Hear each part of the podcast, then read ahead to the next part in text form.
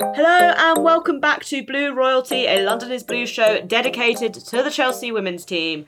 We are here today to look ahead to Chelsea's match against Spurs taking place at Stamford Bridge this Sunday, and to preview the match I am joined by Harry Edwards. Harry, how are you doing? I'm really good, thanks. Looking forward to getting back to club action. You know, the international break. It's only 2 weeks, but it seems so much longer.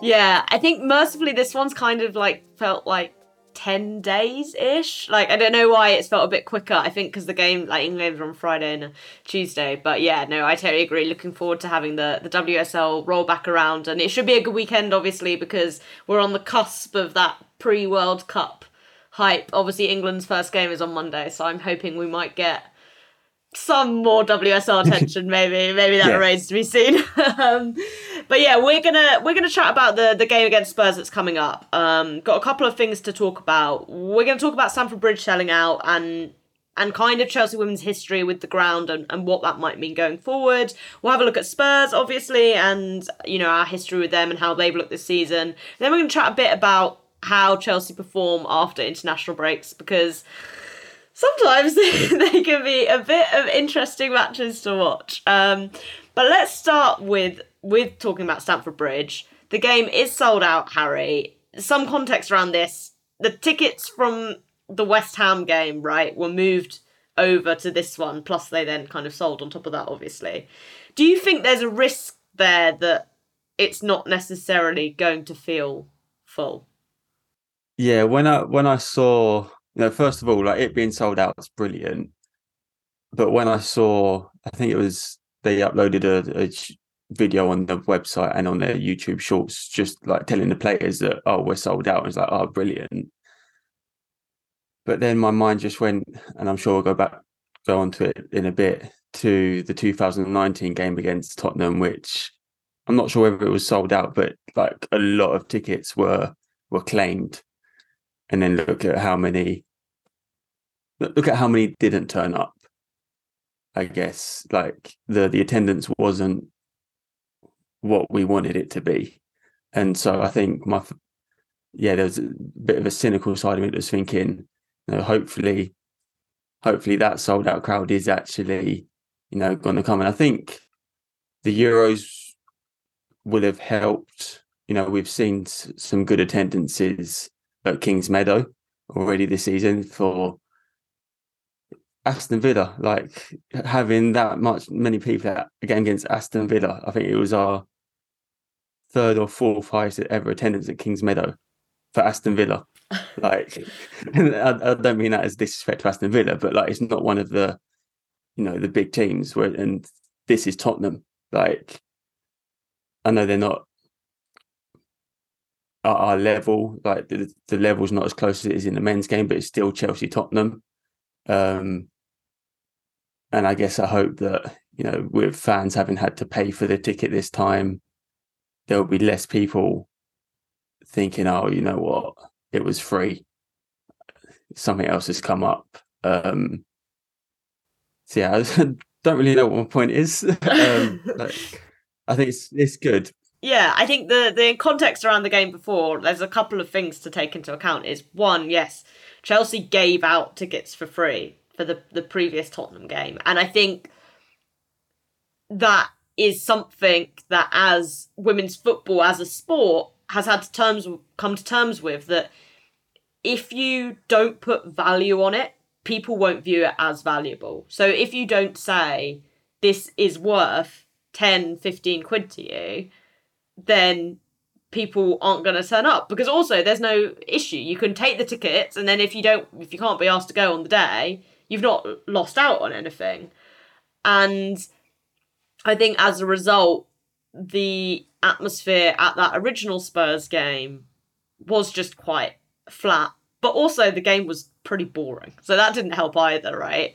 And I think also the amount that women's football has moved on since the start of 2019, like you just said, like the Euros, is massive. So I'm hoping that we do get a good turnout. I think it's a good time, like 1 o'clock on a Sunday. It feels like a good opportunity there.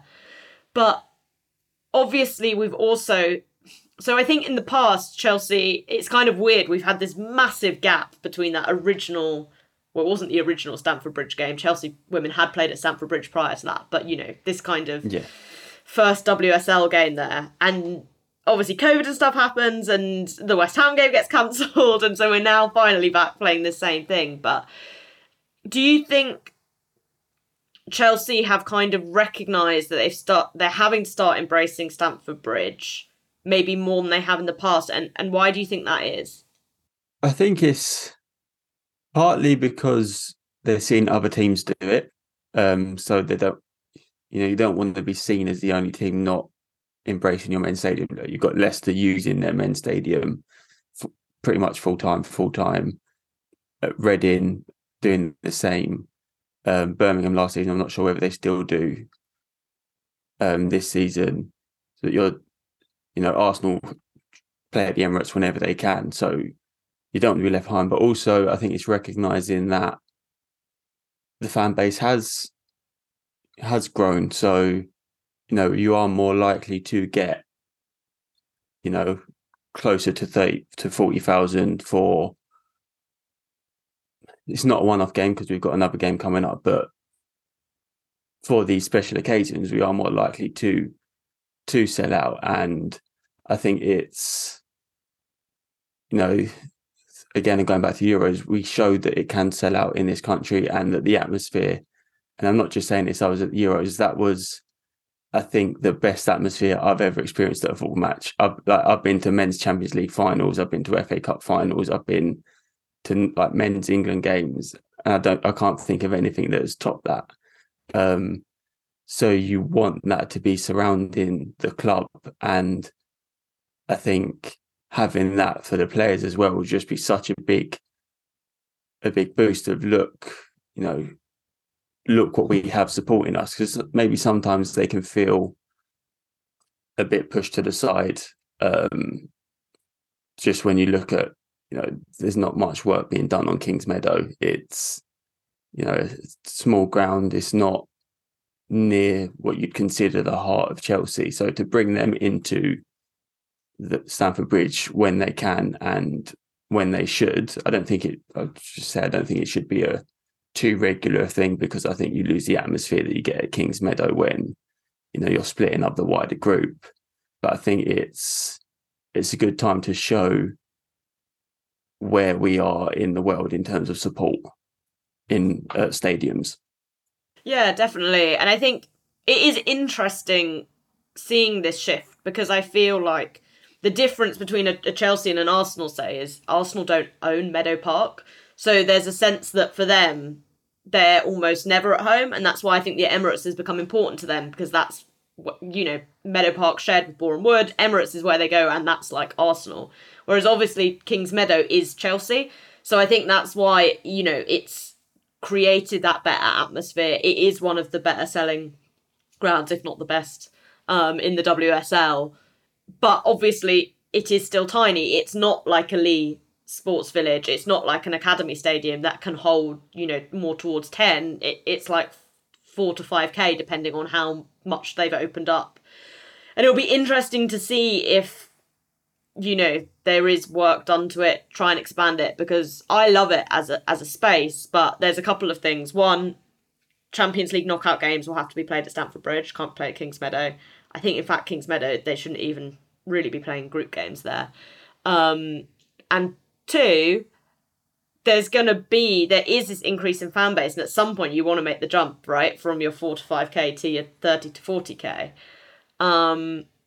Do you think that playing games at Stamford Bridge helps bring in a different set of fans? Because I think that was the other thing that was maybe interesting / disappointing about that original Spurs game is, because tickets were given away for free, it was like back to that whole kids, families thing, blah, blah, blah. But for me, the advantage of playing a game at Stamford Bridge is to bring in the more traditional Chelsea men's match-going fan. Do you think we'll see that more going on? Obviously, as well, I should say, Chelsea are going to play PSG at Stamford Bridge on the 22nd of December in the Champions League, which is going to be banging, I think. I'm really excited for that. But do you think these more regular fixtures will see more of the kind of, traditional season ticket, Stamford Bridge season ticket holders going?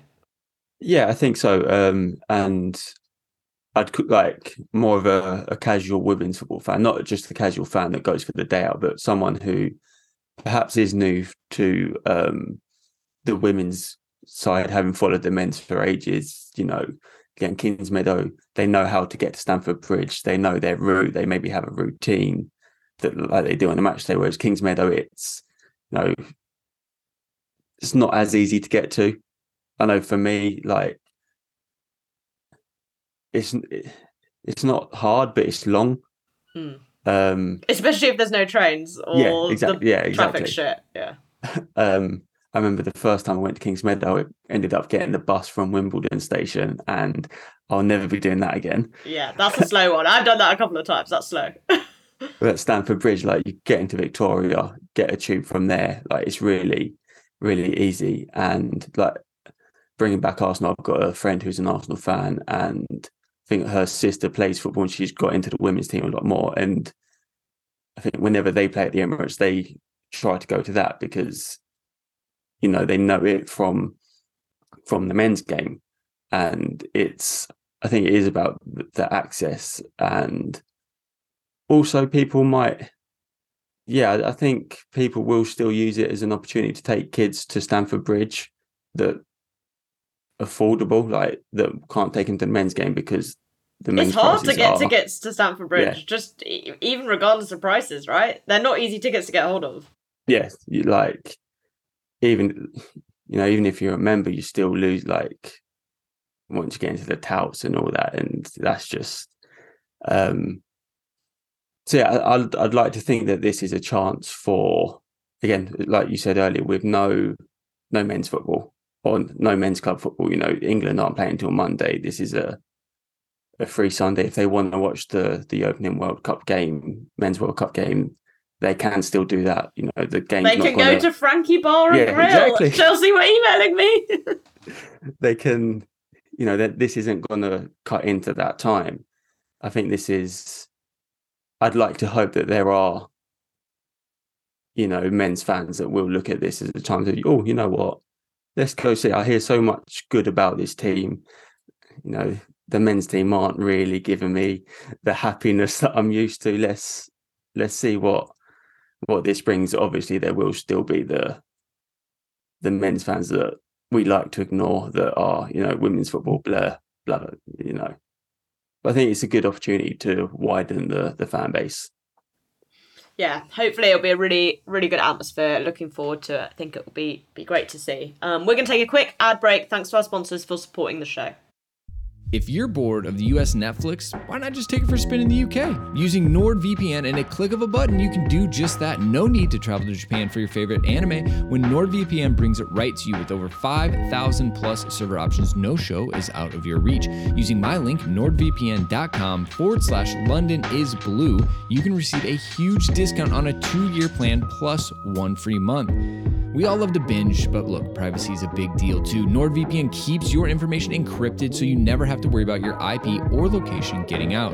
They've also doubled down on keeping you safe with their new threat protection feature. Say goodbye to intrusive website ads and malware. Even if you download an affected file, threat protection kicks in and deletes it before it makes a mess of your computer. Don't forget, there's literally no risk when you use our 30-day money-back guarantee. Give it a try, and if you like it, great. If you don't, they'll issue you a refund. You can pretend the entire situation never happened. Check out my link again. That's nordvpn.com/London is blue to get your subscription started today.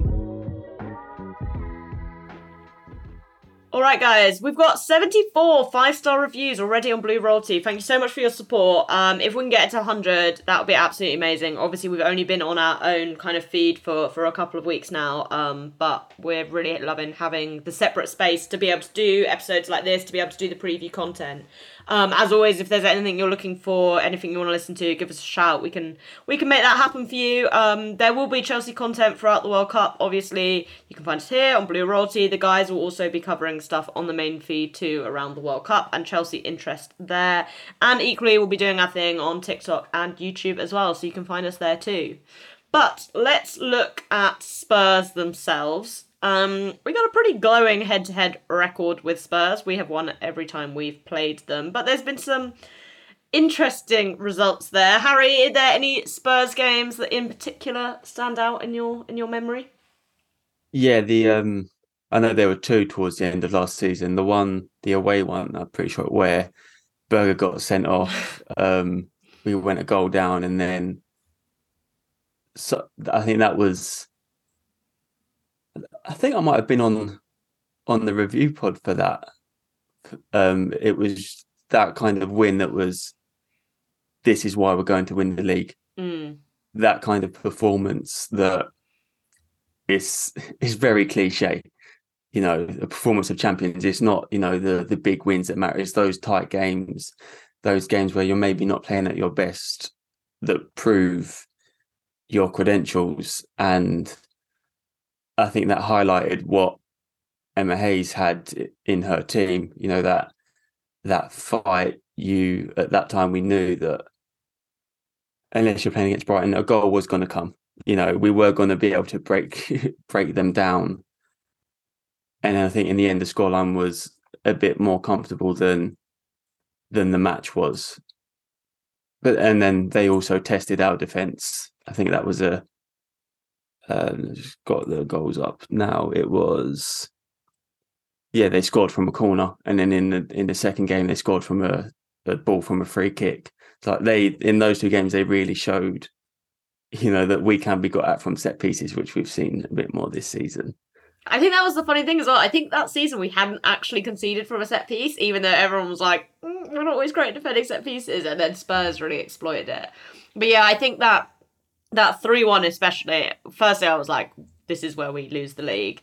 But the comeback there to score kind of two goals when we were down to 10 players, it was one of the most impressive performances of the season for me. And I think it will have to have been a big psychological blow for Tottenham to not be able to hold on. I think we were drawing when AKB was sent off, to not be able to hold on to that draw. And, you know, that Spurs have had issues with that before. I think back to the... Viviana Miedema equaliser against Arsenal last season, right in like the last minute. That I think, you know, that's something that for me really feels like when people talk about Spurs around the Champions League, which just makes me laugh because they're so far off it. But like that's exactly the kind of example of like not being able to hold on to games. They've had a very strange start to the season, I will say, in my opinion. They beat Leicester 2-1. Which was a really weird game where it was just two ridiculous goals from Ashley Neville, and I think Drew Spence got the other one. Then they were absolutely smashed by Arsenal 4-0. They looked awful. They squeezed past Liverpool 1-0, got smashed by City 3-0, and then they smashed Brighton 8-0 in one of the weirdest matches or results I've seen for a long time. Harry, what have you made of Spurs so far this season? Yeah, I think, like you said, it's been hard to truly analyse their season so far because, yes, their defeats came against Man City and Arsenal, but the way they played in those games were terrible. They, like, without being, like, too harsh, you know... Oh, you could be harsh! Like, their goals against Leicester were, you know, pretty fluky. Or not fluky, but they didn't come from... You don't want to rely on goals like that. Yes. Yeah. They didn't come from like a lot, like good play. They came from two brilliant, like long range efforts, especially Neville's. Liverpool, an own goal scored from a cross. And even Brighton, I was looking through the goals yesterday. And again, with no, you know, without being too disrespectful, like a lot of the goals came from Brighton mistakes. Like, yeah, you praise Tottenham for forcing some of those mistakes, but you know, the first goal was what I'm calling it was definitely a cross from a corner that just floated in, you know, a couple of them from Brighton trying to play out from the back that even the tiniest of presses like got it. Couple of long range shots, balls over the top. You know, Brighton failing to like win a midfield battle. It was. I don't think you can fully discredit Tottenham in an 8-0 win, but for pretty much all of them, I could point out a Brighton mistake that led to that. So I think that's kind of not so much a red herring, but that shouldn't be a Tottenham a brilliant performance. That should be looked at more of a, well, what was going on at Brighton? Yeah, definitely. And, you know, kind of to back that up, their expected goals of 4.5 is the fourth lowest in the league. So even though they've kind of stat padded against Brighton, they're not actually creating a whole lot. But I think that kind of actually sums up where Spurs have reached in their development for me. You know, they've got good players. You know, Ashley Neville's obviously been a revelation since she's been moved further forward, but I think a lot of the attacking burden is on her. They've made some great summer signings, like I think Drew Spence was a really intelligent player to pick up, and Harry James, Amy Turner, also like very experienced players. And then they got this kind of exciting attacking duo, Nikola Karsuska, Selin Bizet, both players I rate really highly, but it just doesn't feel like Raheem Skinner's yet been able to put those pieces together in any coherent way. And so then you end up with like players of that talent, in my opinion, are always going to have those moments where, especially against lesser teams, they're going to be afforded the space that they're going to be able to finish in that way. But it just feels like I'm still not convinced that Skinner knows how to attack.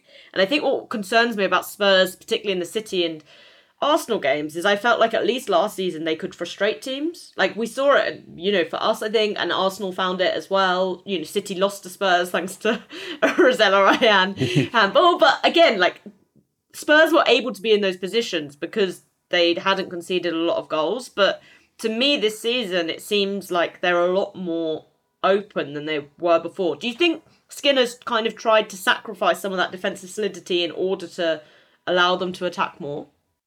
Yeah, I think you said it earlier about Tottenham not being a Champions League team, and they're not.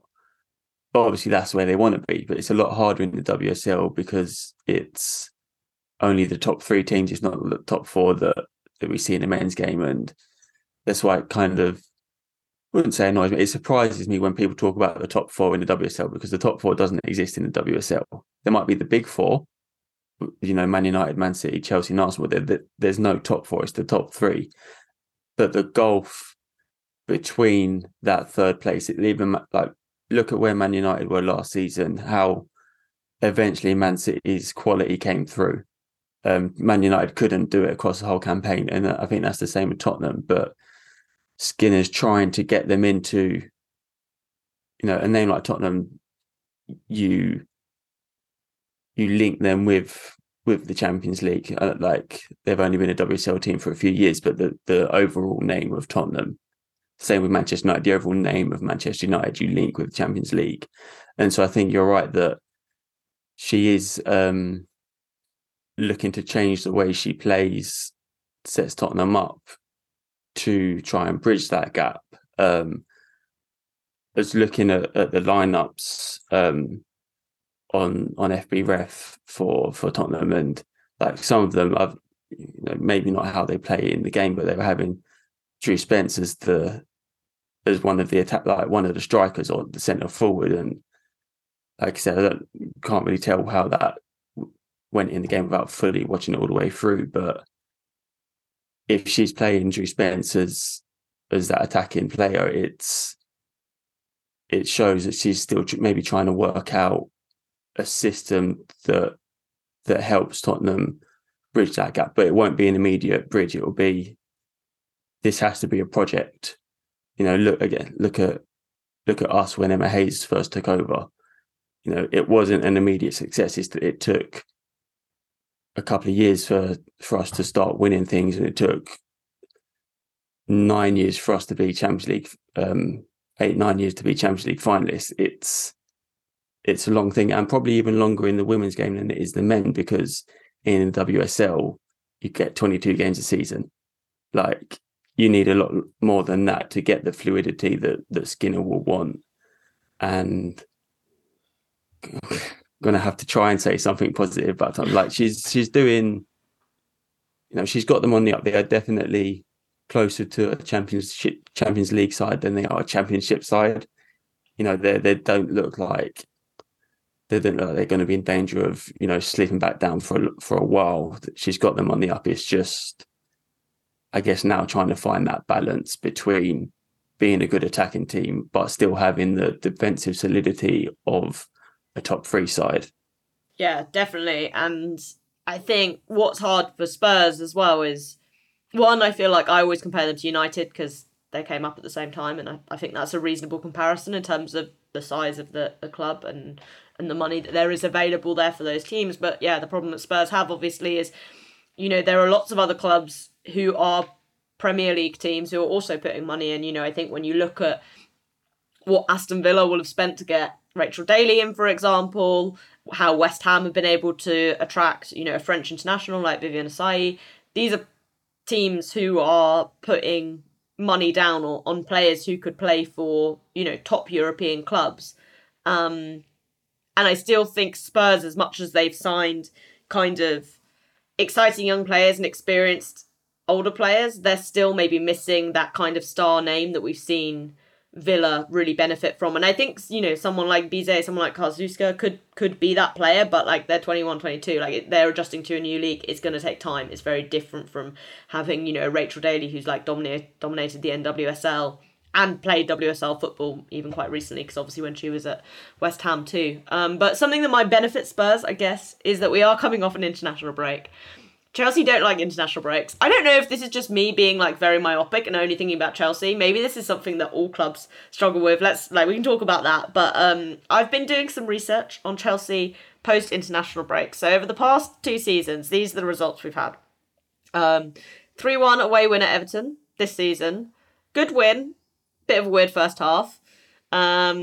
The 2-1 loss to Liverpool, that was also the first game of the season, another historic problem for us. Then last season, we've got that red card game against Tottenham, the 3-1 win, a 0-0 draw at Brighton, okay, it is Brighton, 0-0 draw with Juventus, 1-0 win against Villa, the 6-1 win at United, that's the standout good one, and the 3-2 loss at Arsenal, also first game of the season. And then the year before that, there was like no international breaks because it was weird post-COVID, but there was a 2-2 draw at Manchester City. I think you can asterisk that one, but also the 2-0 win against Atletico Madrid where Sophie Ingle was sent off and we conceded two penalties. So there's some standout moments there, but there's also some moments that don't make great reading. Harry, is this just something that I've got in my head and I'm convinced is a thing? Is this a problem? Is it like a natural? Is it just something all teams have to deal with? I think maybe it's something that all teams have to deal with, but it's something maybe that we deal with more because we have more international players, and we're not like Arsenal, whose players gets a lot of injuries with air quotes over the international break. Just saying. Very true. But yeah, I think it comes with the package of being a big club with so many, you know, star players. But at the same time, you know, trying to think, comparing it to the men's game, again, because of the number of internationals, like the Chelsea men's, we don't seem to have maybe as much of a problem. But then again, maybe it comes down to squad depth in the women. And Emma Hayes has her, you know, she has her, you know, 7-8 players that pretty much are guaranteed starts that she likes to use. I think we've seen it this season though with and I'm not like pointing like singling her out in a bad way, but Millie Bright, I think, is we've seen her, don't want to say decline, not being at her standard just because of how much football she's played, including internationals.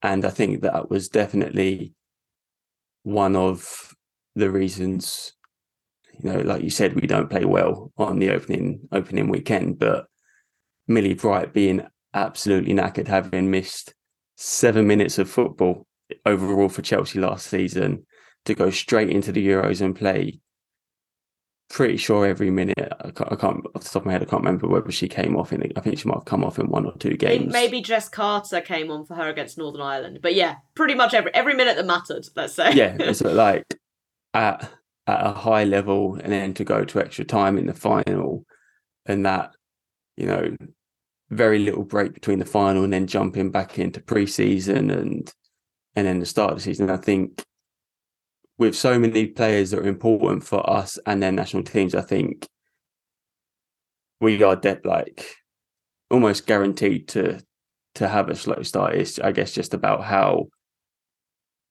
Emma Hayes, or if, I don't know whether she's back this weekend or if Denise Reddy's still taking charge of the match, how they manage the second half. And I think that makes the starting 11 this weekend, which I know we're going to get into in a bit, that makes that so a lot more important. Because again, as a big club, we are going to be feeling it more than Tottenham are. But maybe it's not a full problem, because I think the goalless draw against Juventus, there was just something not that month, apart from beating Arsenal, there was just something wrong there. There's something not right there at the club. Like, not in a bad way, there's just something like... some voodoo. yeah, there's just something. Something was working against us. But now with that list of results, now you give me something to maybe worry a little bit about this weekend. This is what I want to use my podcast platform for, to give everyone else anxiety. You all have to feel as anxious as I do.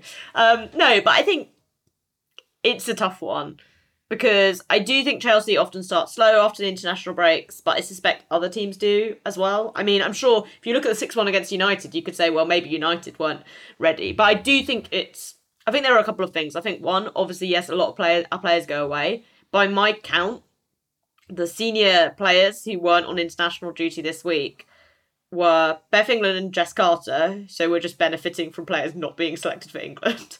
And then Fran Kirby and Jelena Kankovic were around because they were coming back from injury.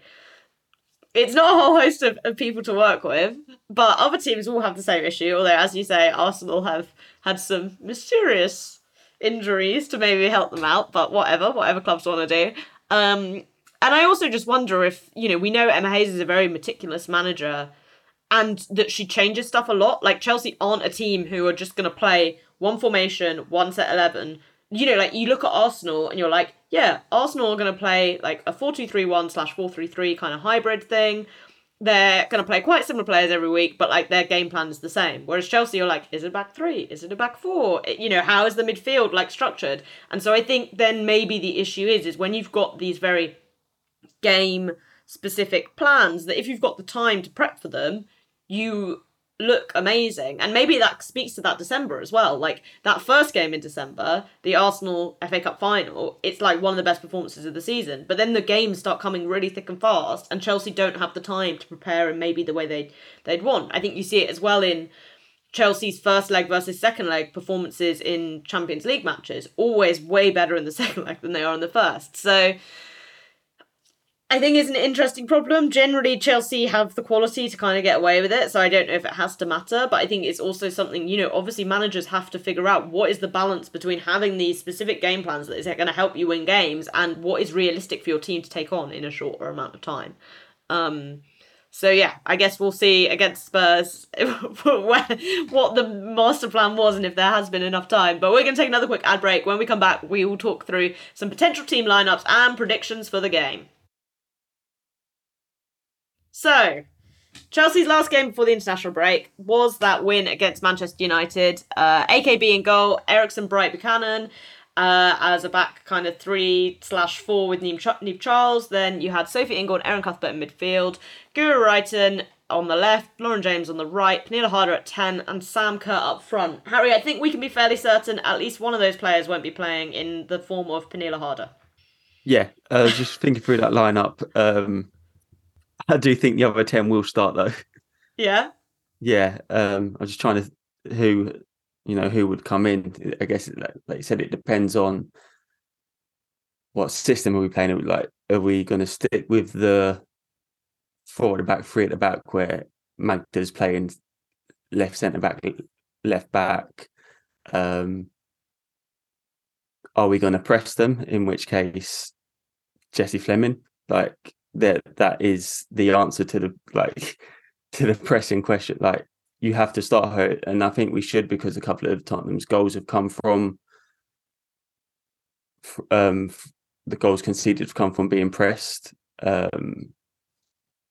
Obviously, we hope that Hardy's injury isn't too serious. we miss her sometimes when she's not on the pitch. I think her importance has shown a lot since the start of last season. How much we aren't just a Kerr and Kirby team, or which was what everyone thought from. It's been so many seasons. The 2021 season, it's. But I think maybe something that I was just thinking of that could also change the team is the fact that Stamford Bridge is a much bigger pitch than Kings Meadow. And it's also something that maybe might, heighten the impact of the international break, because the game playing Tottenham at Kings Meadow is a lot different to the game plan of playing Tottenham at Stamford Bridge. How wide are you going to want the team? Are you going to want a packed midfield? Are you going to want extra wingers? Because Tottenham are weak down their right.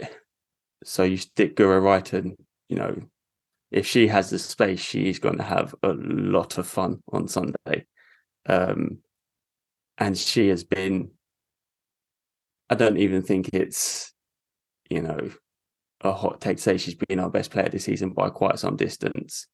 Lauren James has been good, but I think Guro Reiten has been the player that we look to when we need to be dragged out of trouble. And I think it'll all be about her this week. So maybe they stick with the back four so that she can be higher up the pitch.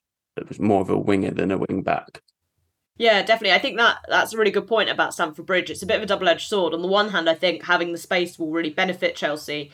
When we think back to that Spurs game against Arsenal, that was at the Emirates, the North London derby. And yeah, Arsenal just absolutely rinsed the space that Spurs left. Honestly, Beth Mead was just drifting all across the pitch, just wherever the space was, on either touchline. And I think Harder's absence makes that quite interesting because maybe this is a game where Cannerud comes in. And so you have that real, kind of natural wingers on both sides. And then maybe Lauren James moves into the 10 role that Harder's vacated. Obviously, it'll be interesting to see whether Fran Kirby would be ready to start. Because if so, you've got a fairly natural swap there in terms of how both players have played this season, Harder and Kirby. But I don't know if Chelsea will want to risk her. Equally, Kankovic is back, but presumably just on the bench, given how little minutes she played even before she got injured. But again, would be a straight swap. I think the other position that's maybe interesting is that right back one. We had a question around Eve Perisset in our mailbag episode that we did earlier in the week. But I think Niamh Charles has had maybe the most impressive international break of all of Chelsea's players. So do we think she'll hold on to that kind of fullback role? Yeah, I think the thing to wonder there as well is what to take into consideration is that whoever plays that side at right back will be going up against Ashley Neville most likely. So it's who do you back to, to be able to keep her quiet? And I don't think I'm harsh in saying that she's never had the best of games against Chelsea, Ashley Neville, but those are the more in defensive roles. This is obviously a new Ashley Neville. This is an attacking Ashley Neville. So I think, like you said, Niamh Charles has been helped by having a good international break. And again, England aren't going to get pressed as much as, as Ashley Neville might run at Niamh Charles. But I think as much as I like Paris there, I think you can't not start Charles just because of how she's been playing. She's got the momentum. She's probably got the confidence now that would have taken a hit from the end of the 2021 season and then not playing as much last season. I think you need to make the most of that. And then maybe when the game's later in the game, take her out, bring Perisset on, depending on what you need. Do you need someone to help protect, hopefully, a comfortable lead a little bit, or do you need someone to help it exploit the spaces down the flanks? I'm going to say Charles over Perisset, but Perisset probably to come on in the second half at some point. Yeah, I think Charles' development this season has been really impressive, and something I'm fascinated by around Emma Hayes and the whole Chelsea setup is how they managed to develop players with seemingly giving them little to no game time. You know, we saw it with Jess Carter last season, hadn't really played much before, seemed like a totally different player. Lauren James barely played last season. Okay, Lauren James was always quality, but I think, you know, anyone who watched her against United would say this is still a different player we're watching at Chelsea.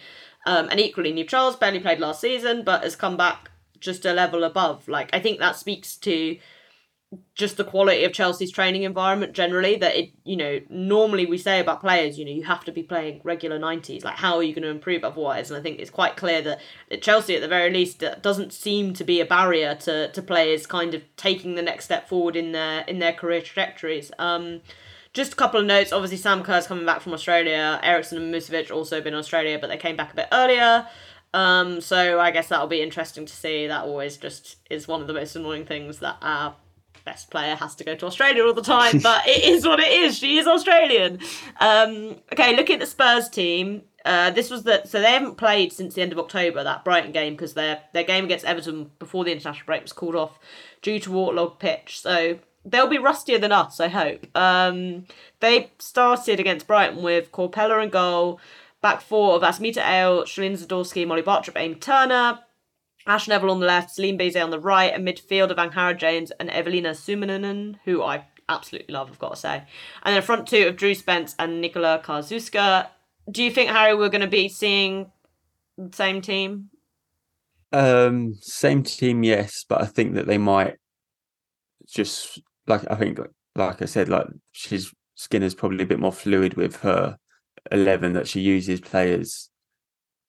I think the same players that she would in a 4-4-2 as she did in 4-3-4-3, which is how she started the season. I think that would be how they're going to set up against us, though. Like I said, the same players, but in a 3-4-3, you know, make it very difficult for us. Maybe even bring it back to a back five for most of it. Like I said, they caught Brighton out over the top, and I think that's probably their best chances for us, trying to isolate Brighton Buchanan, who, you know, we're still trying to see, you know, still waiting for the best of their partnership. If you can have Ashley Neville as an out ball over the top, and Drew Spence, who, you know, we all love, but we hope has a really bad game on Sunday, because we know what she's capable of. If you pack that midfield, then I think you can perhaps limit the impact only slightly of Lauren James if you give her, you know, too many people to run through. We know she can run through lots of people, but if you just give her too many, perhaps force her out wide, because I think that's where she still needs a bit of work. I don't think she's a natural winger, or she's not an orthodox winger. So if you force her out wide, I think you can limit slightly what she does. That's just a really long-winded way of saying 3-4-3, but more or less the same team for Tottenham. And then you can still use Ashley Neville defensively if she needs to.